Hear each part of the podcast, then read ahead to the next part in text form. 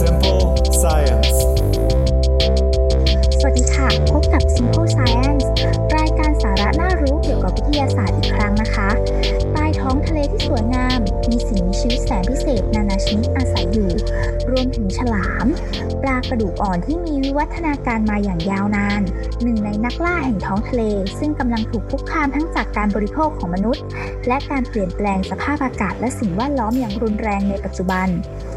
เราอาจจะคิดว่าเดิมทีน่านน้ำประเทศไทยมีฉลามอาศัยอยู่น้อย แต่รู้หรือไม่ว่าน่านน้ำในทะเลไทย ก็จัดเป็นพื้นที่ที่มีความหลากหลายทางชนิดของปลากระดูกอ่อนมากแห่งหนึ่งของโลก โดยมีปลากระดูกอ่อนอย่างน้อย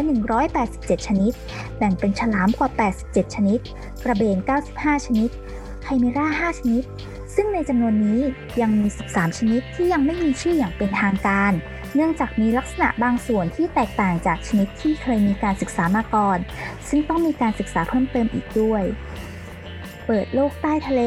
ไปรู้จักฉลามไทย ซึ่งกำลังลดจำนวนลง และต้องการการปกป้องอนุรักษ์เอาไว้ไม่แพ้สัตว์ชนิดอื่น ๆ ในวัน Shark Awareness Day ซึ่งตรงกับวันที่ 14 กรกฎาคมนี้ไปกับผู้ช่วยศาสตราจารย์ ดรเจมจิต ครูดำรงสวัสดิ์อาจารย์ประจำภาควิชาชีววิทยากันค่ะ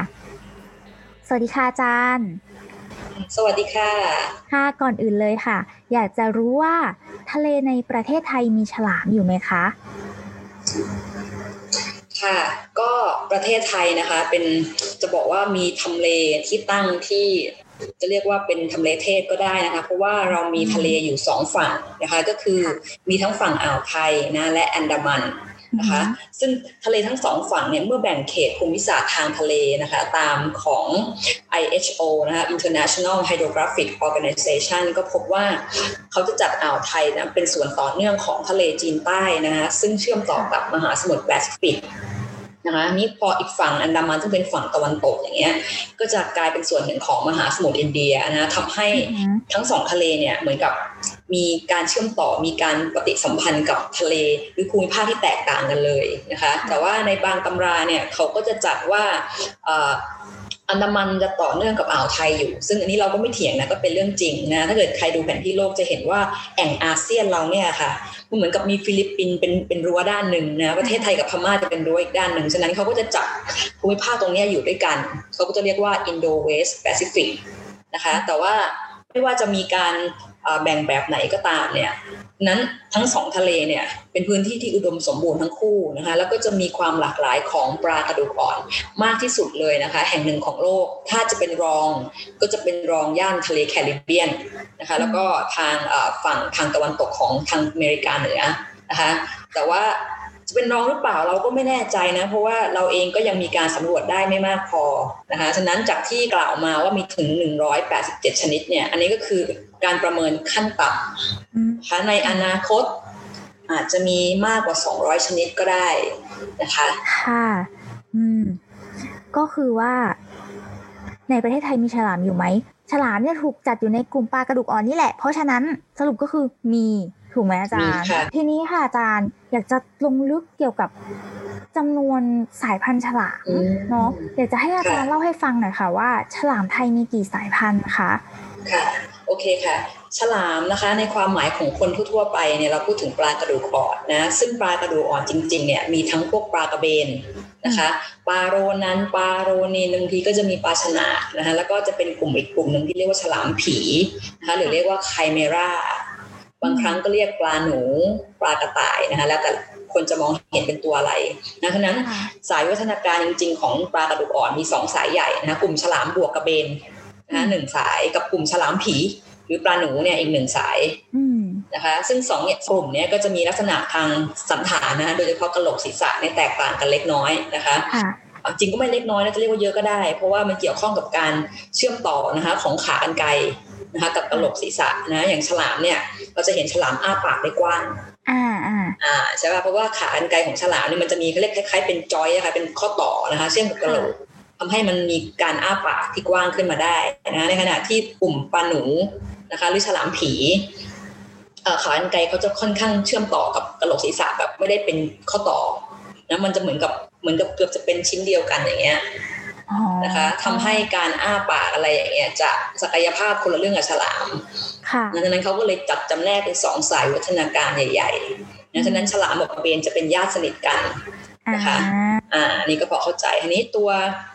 ชนิดพันธุ์นะคะของฉลามในประเทศไทย เราก็มีการบันทึกมา น่าจะร่วมร่วมสามสิบสี่สิบปีแล้วอะค่ะจากท่านอาจารย์นะคะศาสตราจารย์ดร สุภาพมงคลประสิทธิ์นะคะค่ะอ่าคณะประมงนะมหาวิทยาลัยเกษตรศาสตร์นะคะแต่ว่าท่านสิ้นไปแล้วฉะนั้นตอนนี้ก็จะเป็นลูกศิษย์ของท่านที่ตอนนี้เป็นนักวิชาการกรมประมงนะคือคุณทัศพลกระจ่างดารานะคะอ่าก็มีการรวบรวมนะทำเอกสารแล้วก็จัดพิมพ์เป็นหนังสือปลากระดูกอ่อนนะคะ ในประเทศไทยที่พบในน่านน้ำไทยและน่านน้ำใกล้เคียงนะคะนี่ก็คือเล่มอันนี้ ซึ่งถ้าใครสนใจเนี่ยลองติดต่อไปที่กรมประมงได้นะคะ ขอเป็นหน่วยงานนะคะ คงไม่สามารถให้ส่วนตัวได้นะคะ อันนี้ไม่แน่ใจว่ายังเหลืออยู่หรือเปล่านะคะอืมซึ่งถ้าใครสนใจก็ได้แล้วก็อีกอันหนึ่งก็คือติดต่อเข้าไปในกลุ่ม จะมีกลุ่มฉลามอะค่ะฉลามไทยนะคะถ้าสนใจก็เดี๋ยวหลังไมค์มาได้นะคะนี่คุณทัศพลกระจ่างดาราเนี่ยก็มีการเก็บข้อมูลมายาวนานร่วมๆ20 ปีนะคะจนกระทั่ง เราสามารถรวบรวม list ที่ค่อนข้างได้ดีนะ เพราะว่าปี 2018 เนี่ยเราได้รับความร่วมมือจากเอ่อเรือ Dr. Fridtjof Nansen นะคะจากนอร์เวย์มาช่วยสำรวจทะเลลึกนะในฝั่งอันดามันทำให้เราได้ list species เพิ่มขึ้นมาอีกเยอะแยะเลยนะคะ ก็เลยกลายเป็นว่าตอนนี้ถ้านับเป็นกลุ่มฉลามนะคะกระเบนแล้วก็กลุ่มปลาฉลามผีหรือ chimaera หรือปลาหนูอย่างเงี้ยเราก็จะแบ่งเป็นฉลามได้ถึง 87 ชนิดนะคะ กระเบน กระเบนนี่จะรวมโรนันโรนินไว้ด้วยนะคะคือ 95 ชนิดนะคะแล้วก็กลุ่มปลา chimaera หรือฉลามผีเนี่ย5ชนิดนะอาจจะดูเหมือนว่า chimaera มันมีไม่เยอะมีแค่5ชนิดเองอืมแต่กลุ่มนี้เป็นกลุ่มที่สำรวจยากมากนะคะเพราะว่าอยู่ในทะเลลึกค่ะนะคะอย่างฉลามกระเบนนี่มีทั้งมีทั้งลึกทั้งตื้นอ่านะคะยังพอมีให้เห็นได้บ้าง แต่ไคเมรานี่คือส่วนใหญ่จะอยู่ลึกหมดเลย ฉะนั้นคือเราก็คงไม่ค่อยเห็นบ่อย แล้วคนก็ไม่ค่อยรู้จัก นะคะอือหืออ่าทีนี้ในจำนวนที่ว่ามาในยบวกกันได้ 187 แล้วเนี่ย บางชนิดก็ยังไม่ได้มีชื่อนะคะ ยังติดแบบห้อยเป็นชื่อที่อะไรก็เรียกชื่อเฉพาะมีชื่อจีนัสนะคะตัวสปีชีส์ก็ยังไม่ได้มีชื่อตัวเองอย่างเป็นทางการหรืออือมอาจจะเป็นชื่อที่เคยมีมาแล้วก็ได้เรายังไม่แน่ใจนะคะเพราะว่าค่ะการพบตัวอย่างเอ่อของกลุ่มปลากระดูกอ่อนเนี่ยไม่ใช่แบบว่านึกจะอยากจะได้ก็ได้นะคะ บางทีมันต้องเป็นจังหวะและโอกาสฉะนั้นพอเราได้ตัวอย่างแปลกๆมาอย่างเงี้ย การที่จะมานั่งจัดจำแนกเนี่ยมันก็ไม่ได้ง่ายเลยต้องพิจารณาลักษณะเยอะแยะไปหมดนะคะฉะนั้นตัว 13 ชนิดเนี่ยที่ยังไม่มีชื่อเรียกอย่างเป็นทางการเนี่ย เพราะว่ามีลักษณะบางอย่างที่เราปรึกษาผู้เชี่ยวชาญชาวชาวต่างชาติด้วยอะค่ะค่ะเขายังไม่มั่นใจว่ามันจะใช่ชนิดที่เคยมีอยู่แล้ว หรือเป็นชนิดใหม่หรือ new species อะค่ะ ที่นักอนุกรมวิธานแบบสรรหากันมากนะคะ มันอาจจะเป็น new species ทั้งหมดเลยก็ได้ อันนี้เป็นไปได้จริงๆนะคะ เพราะว่าหนึ่งในไคมาราหรือปลาฉลามผีที่เราค้นเจอแล้วเรายังตั้งชื่อไม่ได้เนี่ย เหมือนกับนักวิทยาศาสตร์ทางฝั่งอินโดนีเซียค่ะ กับมาเลเซียที่คุณทัศพลนะคะ มีเขาเรียกทางงานร่วมกันมาเนี่ยเขาสงสัยว่าจะเป็นชนิดใหม่ นะคะ เนื่องจากเราชิงตีพิมพ์ไปก่อนนะถ้าเกิดเป็นชนิดใหม่จริง ตัวของเราจะเป็นเขาเรียกตัวต้นแบบอ่าอ่าซึ่งซึ่งเขาโอเคนะ แต่เขาจะได้เป็นคนชื่อชื่อเป็นคนบรรยายชนิดใหม่ แต่ตัวอย่างในประเทศไทยจะเป็นตัวต้นแบบอ่าค่ะ อันนี้กำลังรออยู่คงอีกสักพักหนึ่งอะค่ะเพราะว่าใช้เวลาอยู่เหมือนกันนะคะแล้วยิ่งตอนนี้มีโควิดเดินทางลำบากใช่ใช่ใช่เพราะอันนี้ลุ้นลุ้นมากเราก็จะได้ชนิดใหม่อีกเยอะแยะเพราะว่าเราไม่ได้มีชื่อใหม่มาสักพักแล้วนะคะ ค่ะอ่า ของของกลุ่มปลากระดูกอ่อนนะ แต่กลุ่มอ่าฮะสัตว์ไม่มีดูสันหลังนี่ออกออกเรื่อยๆนะคะอ่าทีนี้ค่ะพอเราเทียบฉลามภาพรวมนะคะประเทศไทย 187 ชนิด ถ้าเราลองแบ่งเป็นฝั่งอันดามันอือกับหืฝั่องอ่าวไทย ก็จะพบว่าฝั่งอันดามันจะได้เปรียบทางชนิดนิดหน่อย เพราะว่ามีจำนวนชนิดมากกว่าฝั่งอ่าวไทยนะคะอืมอ่าอันนี้ก็ไม่ได้แปลกใจเพราะว่าอะพื้นที่ใหญ่กว่าค่ะ นะแล้วก็พื้นที่เปิดกว่าด้วย เพราะมันเชื่อมต่อกับอ่าวเบงกอลนะแล้วก็มหาสมุทรอินเดียนะในขณะที่อ่าวไทยค่อนข้างปิด มีทางออกไปทะเลเล็กๆก็ค่ะอย่างทะเลชวานิดหน่อย แล้วก็ทะเลจีนใต้นิดหน่อยอย่างเงี้ยนะคะฉะนั้นก็ก็ไม่ได้แปลกใจแล้วเราระดับความลึกสภาพทางธรณีวิทยานะคะของอ่าวไทยจะจะมีความลึกน้อยกว่า นะคะ ในขณะที่ฝั่งอันดามันนี่ลึกที่สุดเท่าไหร่เอาตรงๆนะคะไม่ทราบเหมือนกันค่ะอืมมันไปได้เรื่อยๆ เพราะว่าการสำรวจมันก็ยังไม่เยอะนะแล้วบางทีพื้นที่มันเชื่อมต่อกับประเทศเพื่อนบ้านเราก็ไม่มั่นใจว่าจุดตรงเนี้ยเอ่อคือที่ของใครเจ้าหน้าที่ทางประมงนะคะกับทหารเรือเขาจะรู้ค่ะนะคะอย่างเราอยู่มหาวิทยาลัยอาจจะยังไม่ได้รู้มากมายนะคะค่ะอ่าอืมนั้นจะเห็นได้ว่าความหลากหลายของเรามีเยอะมากนะแล้วก็นอกจาก ตรงนี้แล้วว่าฉลามกระเบนอาศัยอยู่ในทะเลจริง ๆ แล้วเนี่ยถ้าเราลองดูความหลากหลายของระบบนิเวศจริงค่ะๆมีฉลามกระเบนบางชนิด สามารถอาศัยอยู่ในน้ำจืดได้ด้วยอืมใช่ค่ะ แล้วก็มีน้ำกร่อยค่ะนะคะในแม่น้ำนะคะน้ำจืดนะอาจจะไม่ได้จืดมากอาจจะเป็นน้ำกร่อยที่มันอยู่ทำชายฝั่งทะเลอะค่ะ บางครั้งก็จะมีการพบฉลามหรือกระเบนบ้างนะแต่ว่ามันก็จะมีกระเบนบางชนิดนะคะ เช่นกระเบนลาวค่ะคือนี่คืออาศัยอยู่ในน้ำจืดเลย อืม นะซึ่งก็จะเป็นปลากระดูกอ่อนนั้นปลากระดูกอ่อนที่อาศัยอยู่ในน้ำจืด ก็มีอยู่เหมือนกันนะอาจจะมีสู้ที่อยู่ในทะเลไม่ได้ แต่ว่าก็มีนะในภูมิภาคเอเชียก็มีเยอะนะคะค่ะคือเยอะเยอะกว่าที่คิดเอาไว้มากเลยอืมร้อยแปดสิบเจ็ดใช่ขั้นใช่ต่ำขั้นต่ำเราอาจจะมีขุมทรัพย์ทางพันพันธุ์เนี่ยมากกว่านี้ก็ได้ ใครจะไปรู้เนาะอาจารย์เนาะใช่แล้วค่ะ เราพูดถึงเรื่องชนิดพันธุ์กันไปละ แล้วจำนวนประชากรของฉลามไทยในปัจจุบันค่ะอาจารย์เป็นยังไงคะอ่านะมีชนิดก็ต้องมีปริมาณใช่ไหมคะจำนวนใช่อ่าอันนี้ก็ต้องบอกว่าเอาถ้าเอาถูกตามกฎหมายนะคะ ประเทศไทยเองเนี่ยเราไม่มีเรือประมงหรือเครื่องมือประมงที่ใช้จับฉลามโดยเฉพาะนะคะ ซึ่งกรณีที่เราพบฉลามกระเบนที่อยู่ในท้องตลาดทั่วไปเนี่ย มันจะเป็นเขาเรียก ผลจากการเขาเรียกพลอยได้จากการทำประมงสัตว์น้ำชนิดอื่น คือมันบังเอิญนะคะติดอวนมานะพวกนี้ก็เรียกสัตว์น้ำพลอยจับได้นะคะอันนี้การประเมินก็จะลองประเมินจากสัตว์น้ำพลอยจับได้นี่แหละว่ามีเท่าไหร่นะซึ่งข้อมูลเขาก็มีกรมประมงก็เก็บเอาไว้นะก็คือคุณทัศพลกระจ่างดาราเป็นผู้ให้ข้อมูลมานะคะย้อนกลับไปเมื่อปี 2541 นะคะก็ก็ 20 ปีได้นะ20 กว่าปีนะคะ ก็พบว่าฉลามที่ถูกจับมาได้แล้วขายในท้องตลาดนะคะไม่นับที่โดนทิ้งไปก่อนหน้านี้นะคะ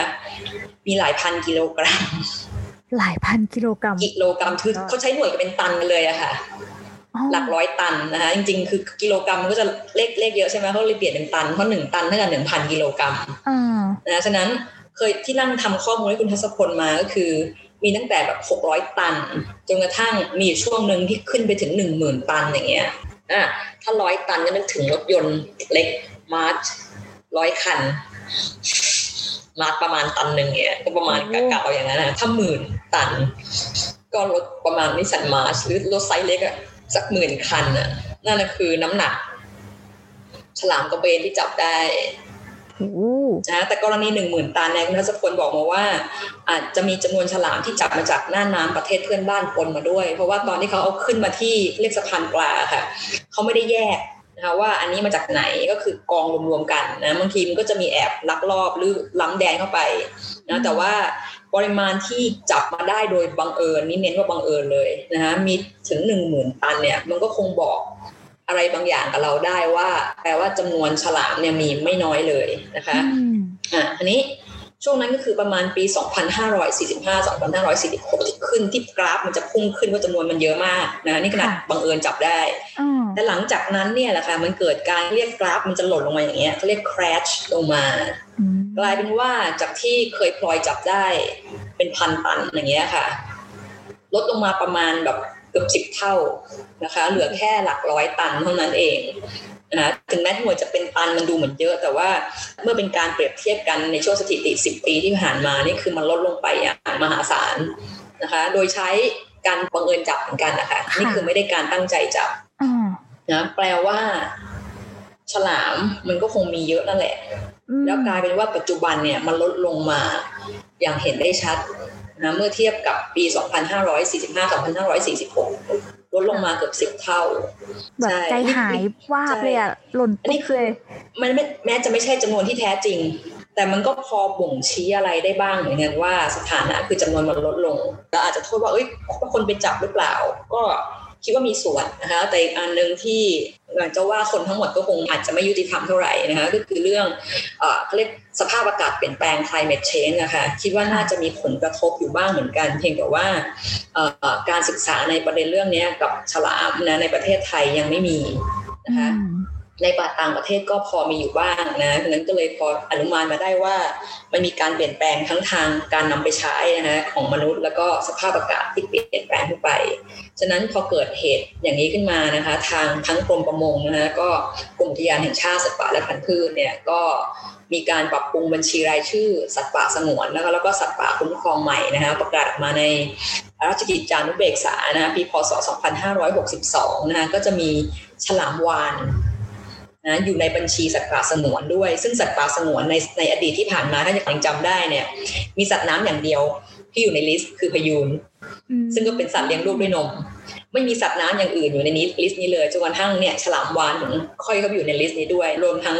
อ่าก็จะเป็นกลุ่มอื่นที่ไม่ใช่ฉลามค่ะที่อยู่ในน้ำนะคะ เข้าไปด้วย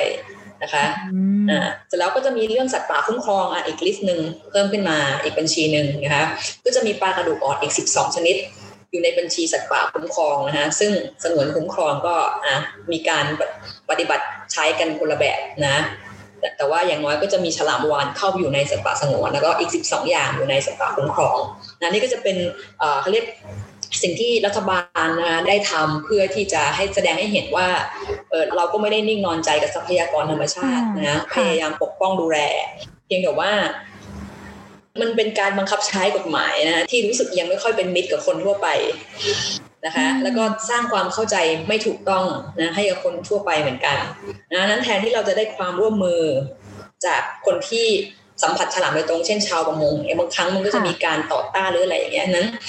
สิ่งที่ตามมานอกจากประกาศในลิสต์แล้วเนี่ยมันควรจะต้องมีการเขาเรียกช่วยเหลือกันนะคะอืมทำความเข้าใจการเป็นมิตร แล้วก็ถ้าเพิ่ม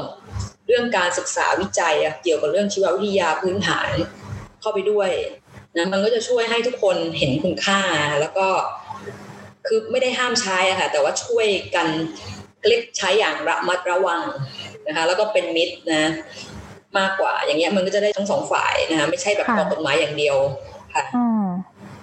แล้วสุดท้ายนี้เนื่องจากในวันที่ 14 กรกฎาคมเนี้ยเป็นวัน Sharks Awareness Day อยากจะให้อาจารย์ทิ้งท้ายถึงแนวทางการอยู่ร่วมกันของมนุษย์กับฉลาม เราควรจะอยู่กันอย่างไรให้ปลอดภัยทั้งสองฝ่ายคะอ่าต่อทั้งสองฝ่ายอันนี้คำถามที่ชอบนะทั้งสองฝ่ายมันไม่ใช่ฝ่ายใดฝ่ายหนึ่งนะคะ ปกติเนี่ยถ้าเราไปถามเด็กๆนะรู้สึกยังไงกับฉลามโอ้โหภาพภาพลักษณ์ นะหรือเรียกมายาคติเนี่ยก็คือฉลามดุร้ายนะคะเวลาเห็นในหนังนี่ก็จะเป็นตัวร้าย เป็นอะไรที่จะต้องแบบกำจัดทิ้งใช่ไหมแต่ชอบอืมเคยดูใช่ไหมคะ คือจะบอกว่าดูเป็นซีรีส์ชอบมาก คืออาจจะโรคจิตนิดๆคือชอบมากนะนั้น แต่ก็เป็นภาพยนตร์จากต่างประเทศนะ อย่างฮอลลีวูดอย่างเงี้ย ฉะนั้นฉลามก็จะเป็นฉลามในย่านบ้านเขาอะอืใช่ป่ะ Great White Shark ตัวใหญ่ ๆ อย่างเงี้ยอ่าพวกอะไรฉลามเสืออะไรบูชาร์กอะไรพวกเนี้ยค่ะซึ่งพ วกเนี้ยประเทศไทยบางตัวก็ไม่มีบางตัวก็น้อยมากคือ เขาบันทึกว่ามีแต่ไม่เห็นมีใครเห็นมานานแล้วอย่างเงี้ยนะฉะนั้นค่ะมันก็เป็นแค่มายาคตินะคะจริงๆแล้วฉลามรวมทั้งกระเบนนะคะตัวเล็กๆ ความยาวเต็มที่ประมาณฟุตหนึ่งอย่างเงี้ยอืมมีเยอะแยะเลยนะเต็มไปหมดเลยอะค่ะอันยังเก่งก็เมตรหนึ่งไม่ได้ตัวแบบสี่ห้าเมตรขนาดเม็นั้นดหนึ่งนี่คือรวมหางด้วย รวมรวมค่ะรวเอมอหัวจะหลดหางแล้วใช่ฉะนั้นถือว่าไม่ยาวเลยนะคะเอออย่างตัวฟุตหนึ่งนี่คือรวมแต่หัวจะหลดหางอย่างเงี้ยคือตัวนี่คือตัวเต็มวัยคืออย่างเงี้ยเล็กๆมีเยอะน่ารักใช่กระเบนจริง ๆ ก็ตัวไม่โตกระเบนที่ใหญ่ที่สุดที่เราเจอในน้ำจืดหรือน้ำกร่อยก็คือกระเบนลาหูน้ำจืดอะค่ะค่ะอ่าที่เคยออกข่าวบ่อยๆอะอันนั้นอ่าใหญ่จริง อ่าใหญ่จริงนะคะ แล้วก็พวกอะไรตระกูลแมนต้าใช่ไหมdevil ray อันนั้นก็ใหญ่หน่อย แต่ว่าเขาก็ไม่ได้มาป้วนเปี้ยนอยู่แถว รีสอร์ทอะไรอย่างเงี้ยลงไปน้ำลึกๆหน่อยค่ะนะฉะนั้นเอาจริงๆแล้วฉลามกระเบนส่วนใหญ่อยู่ในน้ำค่อนข้างลึกอืมนะคะถ้าคุณอยากจะเจอเนี่ยบางทีต้องดำแข็งสกูบ้าค่ะดำผิวเนี่ย โอกาสเจอก็ไม่ค่อยมีนะฉะนั้นเอาจริงๆแล้วการเผชิญหน้า คนทั่วๆไปนักท่องเที่ยวกับฉลามเนี่ยไม่ได้เกิดขึ้นบ่อยค่ะนะคะ แล้วมันมีเคสอย่างเมืองไทยเกิดฉลามโดนฉลามกัดเด็กโดนฉลามกัดอ่านิดนึงอ่ามันจะออกประโคมข่าว แต่คุณเคยลองตรวจจริงๆไหมว่า กรณีอย่างนี้ยมันเกิดขึ้นบ่อยขนาดไหนอืมนะคะเออสถิติคนไทยก็ไม่รู้มีใครบันทึกหรือเปล่านะ เพราะว่าพยายามหาแล้วก็ถามคุณทัศพลแล้วเกิดก็บอกว่า มีข่าวปากปลายอะถ้าไม่นั้นต้องไปขุดค่ะเอาเอง ซึ่งก็ไม่ได้มีบันทึกอย่างเป็นทางการนะคะอ่าฮะเราก็เลยลองดูสถิติจากต่างประเทศดูบ้างว่าเป็นยังไงนะก็จะมีประเทศสหรัฐอเมริกาเขาขยันจดอะค่ะค่ะอ่าก็จะมีพิพิธภัณฑ์ที่ฟลอริดานะคะลองรวบรวมอันตรายจะเกิดจากฉลามก็เป็นย่านฟลอริดานะคะก็พบค่ะว่ามันมีไม่เยอะนะคะ เคสอืมที่ทำอันตรายถึงชีวิตเนี่ย มันหนึ่งในสองร้อยล้านโอ้ ถึงชีวิตนะคะ คือไม่นับบาดแผลเล็กๆน้อยๆนะคะอ่าอ่าอ่าอันอันนั้นเป็นธรรมดาเพราะว่าต่อให้ไม่มีฉลามคนก็อาจจะได้รับบาดเจ็บจากอย่างอื่นได้ค่ะนะคะอ่าอันนั้นที่เป็นอันตรายถึงชีวิตจริง ๆ ก็คือไม่ได้เยอะขนาดอย่างที่คิดนะคะอืมนี่คือคนที่อยู่น้ำตื้นปกติ แต่ถ้าเกิดมันมีกิจกรรมน้ำลึกอะค่ะ เช่นดำแทงสกูบ้านะคะกับอีกอันนึงก็คือขับเรือออกไปลึกๆนะแล้วก็การันตีนักท่องเที่ยวว่าจะเห็นฉลามมันมันจะมีการใช้วิธีเหยื่อล่อฉลามออกมา อืมอ่ากรณีอย่างเงี้ยคือมีความเสี่ยงที่จะเจอฉลามดุๆหน่อย เพราะว่าเวลาเขาล่อค่ะเขาก็จะใช้ทุกเนื้อสัตว์อืมนะคะแล้วก็ต้องมีเลือดมีกลิ่นคาวอะไรอย่างเงี้ย อันนี้เคยดูในสารคดีแล้วก็ดูในภาพยนตร์นะดูแล้วรู้สึกว่ามันก็เสี่ยงอยู่เหมือนกันนะที่จะเจอฉลามร้ายๆ แล้วก็อาจจะเกิดอันตรายกับคนได้นะฮะซึ่งนี่คือกรณีท่องเที่ยวน้ำลึกอย่างเงี้ยเคสอย่างเงี้ยจะเกิดบ่อยหน่อยนะคะซึ่งทางต่างประเทศก็พยายามเขาเรียกหามาตรการมา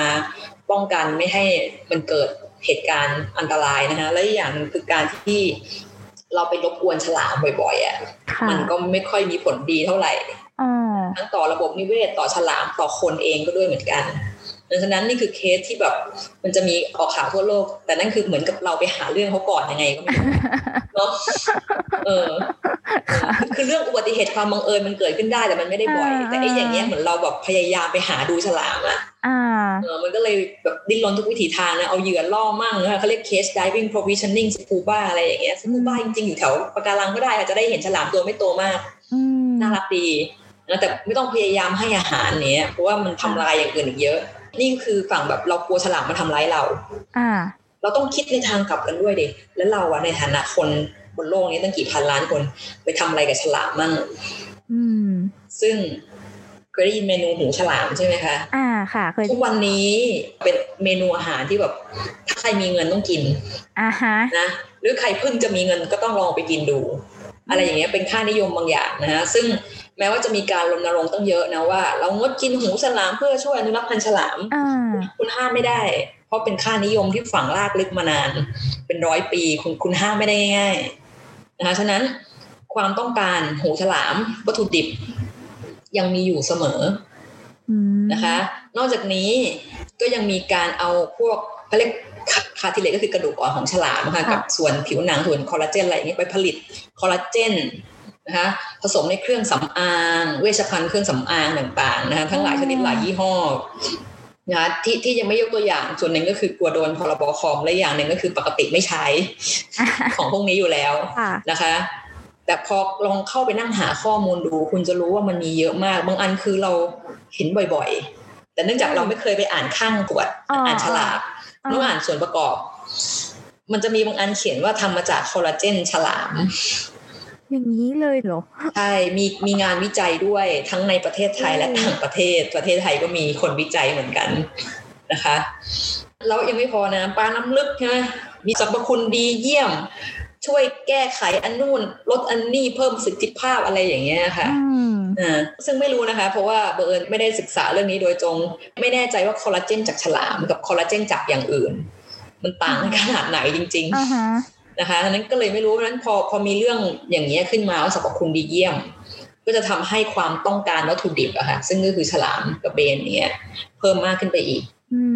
นะคะ คืออันนี้เราไม่ควรจะโทษแบบว่าเอาคนเขาก็จับฉลามขึ้นมากินบางทีบังเอิญมันจับได้เห็นป่ะต้องเป็นร้อยร้อยพันพันๆตัอ่านใช่คุณจะให้คุณทิ้งไปเหรอ คือก็ไม่ได้ให้ทิ้ง แต่ว่าตราบใดที่ถ้ามันมีดีมานนะคะอยากได้หูฉลามอืมดีมานนี่ยังอยู่เมื่อไหร่เนี่ย ยังไงมันก็จะมีเจตนาล่า แล้วก็บอกว่าใช่บังเอิญพลอยจับได้เนี่ย เราพิสูจน์อันเนี้ยไม่ได้ดังนั้นถ้าถ้าเราลดตรงนี้ซะไม่ให้มันกลายไปเป็นเขาเรียกแบรนด์ธุรกิจ นะมันก็จะลดการบริโภคได้เยอะนะแต่ว่าอีกอันหนึ่งที่ที่คิดว่ามันไม่ควรจะไปอ่าจำกัดจำเขี่ยเขาก็คือการบริโภคในท้องถิ่นค่ะนะอย่างอย่างพลอยจับได้อย่างเงี้ยก็ใช้ในท้องถิ่นเหมือนกับอ่าเราไปร้านอาหารโลคอลค่ะ วันนี้มีเมนูอะไรหน้าเราต้องรอเจ้าของร้านมาเขียนอ่าบางครั้งมันเป็นเสน่ห์อย่างหนึ่งนะไม่รู้นะ อันนี้แล้วแต่คนด้วยนะว่าเสน่ห์อย่างหนึ่งค่ะว่าต้องมานั่งรุ้นว่าวันนี้จะมีอะไรให้กินนะก็มันไปอีกแบบนะแต่ว่าคนที่ทำธุรกิจอย่างเงี้ยก็คือ ทำบิสเนสไม่ได้นะก็จะเป็นแบบโลคอลนะถ้าเกิดเรารู้จักพอใจอยู่แล้วก็ช่วยสนับสนุนคนในท้องถิ่นเนี่ยธุรกิจอย่างนี้มันก็ไม่ได้แย่ นี่ก็คือความเห็นส่วนตัวนะคะดังนั้นถ้าเป็นการบริโภคในท้องถิ่นนะตามวัตถุดิบที่มีนะคะไม่ต้องไปนั่งพยายามล่ามาให้ได้อย่างเงี้ยแล้วก็งดการบริโภคตามค่านิยมอือหือนะคะงดใช้ผลิตภัณฑ์จากอาหารแล้วก็อาหารเสริมนะจากที่ทำจากพวกฉลามค่ะเพราะจริง ๆทำกับอย่างอื่นก็ได้อะ ปลาอย่างอื่นมีตั้งเยอะต้องหลายอย่าง ใช่ไหมใช่ไหมเออตั้งเยอะฉลามก็ได้ใช่เออมันก็จะช่วยเอ่อเรียกช่วยลดการสูญเสียได้นะคะ ส่วนหนึ่งก็คือแบบอ้าวแล้วปลาอย่างอื่นทำไมถึงใช้ได้นะอันนี้ก็ต้องกลับมาดูที่ชีววิทยาพื้นฐานนะคะก็จะพบว่าเขาเรียกวงจรชีวิตระยะการตั้งท้องอะไรเนี่ยแล้วก็จำนวนลูกที่ผลิตได้ของฉลามเมื่อเทียบกับปลากระดูกแข็งตัวอื่นๆนะคะค่ะผิดกันเยอะนะฉลามนี่ใช้เวลานานอืม กว่าจะตั้งท้องมีลูกกว่าลูกจะโตรอดอะไรอย่างเงี้ย มันก็จะมีอืมเขาเรียกช่วงระยะเวลาจะนานกว่าในขณะที่ค่ะปลากระดูกแข็งออกไข่ทีถ้าเป็นพันเป็นหมื่นฟองอืมอะไรอย่างเงี้ยเพราะฉลามมันอุ้มท้องด้วยไง เอออะบางส่วนใหญ่อุ้มท้องชนิดที่ออกลูกเป็นไข่ก็มี แต่ว่ามันก็จะไม่ได้มีปริมาณแบบเป็นหมื่น เป็นแสนอย่างเงี้ยค่ะเหมือนปลากระดูกแข็งอื่นๆเพราะฉะนั้นเมื่อประชากรมันเสียไปการจะฟื้นกลับมาเนี่ย จะใช้เวลานาน พอเรารู้เราเข้าใจเรื่องธรรมชาติ ชีววิทยาของสิ่งมีชีวิต เวลาเราจะช่วยเหลือนะคะฟื้นฟูหรือจัดการ จะทำให้ตัดสินใจแล้วก็วางแผนได้ง่ายขึ้น แต่ตอนนี้ณวันนี้เราไม่ค่อยได้รู้อะไรมากมายนะคะ ข้อมูลส่วนใหญ่มาจากต่างประเทศ ค่ะนะแล้วหลาย ๆ ครั้งก็คือใช้ไม่ได้กับบ้านเราอืมนะคะอย่างอย่างเช่นอัตราการเจริญก็จะเป็นในพื้นที่ต่างประเทศค่ะถ้ามาอยู่ในอ่าวไทยหรืออันดามัน มันอาจจะไม่ได้เป็นเช่นที่เขาเคยวิจัยมาก็ได้ เพราะว่าสภาพแวดล้อมก็ไม่เหมือนกัน มันก็จะย้อนกลับมาอีกอะว่า ข้อมูลทางงานวิจัยมันไม่มี หรือมีก็ต้องไปอ้างเองจากคนอื่นเขานะคะ ฉะนั้นถ้าจะอยู่ร่วมกันอย่างสันติทั้งสองฝ่ายนะคะ มันก็น่าจะเริ่มจากการอยู่อย่างสมดุลนะคะค่ะใช้อย่าง พอใช้พอเพียงอย่างเงี้ย คือไม่ได้ห้ามห้ามใช้นะคะอืมบางทีมันไม่ควรจะขนาดนั้น เพราะว่าบางครั้งสิ่งมีชีวิตมันก็ต้องมีเขาเรียกสมดุลระบบนิเวศกันใช่ไหมคะ มีการล่า มีการถูกล่าเรื่องปกตินะคะ แต่สิ่งที่อยากจะให้ใช้ก็คือว่าใช้อย่างพอเพียงนะคะ แล้วก็เอ่อคนส่วนใหญ่ก็ถ้าไม่อยาก ได้รับอันตรายจากฉลาม วิธีการคืออยู่ทั้งชายฝั่งนะคุณแบบใช่ไหมอยู่ชายหาดชายฝั่งฉลามเกยตื้นคือฉลามใกล้ตายทำอะไรเราไม่ค่อยได้อะค่ะดังนั้นในการที่จะไปเสี่ยงกิจกรรมน้ำลึกอย่างเงี้ย ก็แนะนำว่าให้ทำตามระเบียบนะคะที่ครูฝึกนะ หรือผู้ดูแลพื้นที่กำหนดเอาไว้ อย่าพยายามไปทำอะไรที่เขาห้ามค่ะนะคะ เพราะว่า ธุรกิจเรื่องดำน้ำน้ำลึกดูฉลามอะไรเขาก็จะมีระเบียบปฏิบัตินะคะเพื่ออมอ่าเขาเรียกรักษาความปลอดภัยของนักท่องเที่ยว และก็สัตว์ทะเล นั้นถ้าปฏิบัติตามค่ะของเขาได้เนี่ยโอกาสที่จะเกิดอันตรายนะคะทั้งสองฝ่ายก็จะลดลงนะคะแต่ไม่ได้การันตีว่าไม่เกิดนะอืมอุบัติเหตุเกิดขึ้นได้เสมอนะคะแต่ว่าถ้าค่ะเราระวัง มันก็จะช่วยให้เราปลอดภัยอืมโอเค ข้อสรุปก็คือเราก็ อยู่อย่างเป็นมิตรและสมดุลโดยที่เราก็ลดการไปทำร้ายเขาค่ะก็ลดการบริโภค เลี่ยงได้ก็เลี่ยงเถอะหูฉลามค่ะไม่เท่หรอกเนาะตอนเนาะหูฉลามเนี่ยเอาจริง ๆ มันคือครีบใช่ถูกของต้องเขาค่ะถูกไหมอาจารย์ค่ะถ้าตัดมานี่ก็คือตัดแขนตัดขาเขามาแล้วแบบเขาก็ไม่สามารถที่จะหาอาหารดำรงชีวิต ได้ต่อไปเขาก็ต้องรอวันตายจากไปเนี่ยคุณจะอยากกินอยู่ไหมเนาะแล้วกระดูกอ่อนผิวหนังของเขาที่เอามาทำเป็นคอลลาเจนให้เราทานเพื่อบำรุงความงามเนี่ย มันคุ้มแล้วหรอที่ไปเอาเนื้อหนังของสิ่งมีชีวิตอย่างอื่นมาแบบบำรุงความงามของเรา คือคงห้ามไม่ได้เพราะว่าเราเป็นโลกเสรีนะแต่ว่าอยากจะให้แต่ละคนลองคิดสักนิดนึงนะคะเพราะว่าผลิตภัณฑ์เสริมความงาม มีอย่างอื่นอีกตั้งเยอะนะ เช่นอะไรที่มาจากการอะไรอะเรียก aquaculture ได้หรือแม้กระทั่งพืชนะคะ เยอะแยะเลยอาจจะเป็นมิตรกับเรามากกว่าผลิตภัณฑ์จากสัตว์ที่มาจากทะเลน้ำลึกหรือมาจากไหนก็ไม่รู้อย่างเงี้ยอืมอืมคือก็ไม่มีใครถูกไม่มีใครผิดนะคะเรื่องของโลกเสรี แล้วใครที่ไปดำน้ำก็ดำน้ำลึกเนาะอย่างที่อาปจารย์ฏิบัติบอกตามกฎปค่ะฏิบัติตามกฎเราก็จะอยู่กันอย่างปลอดภัยค่ะ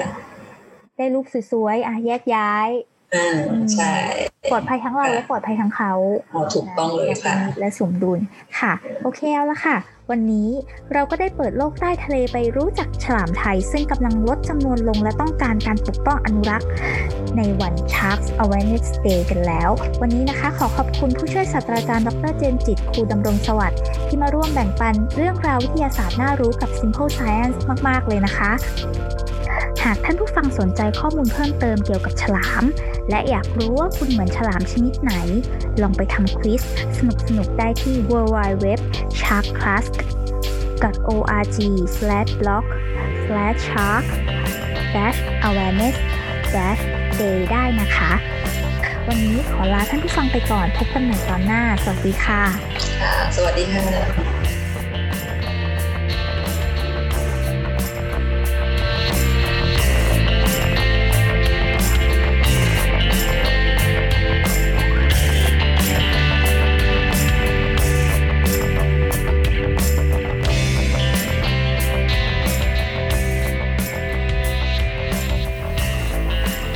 ฟังคะท่านยังสามารถหาข้อมูลเพิ่มเติม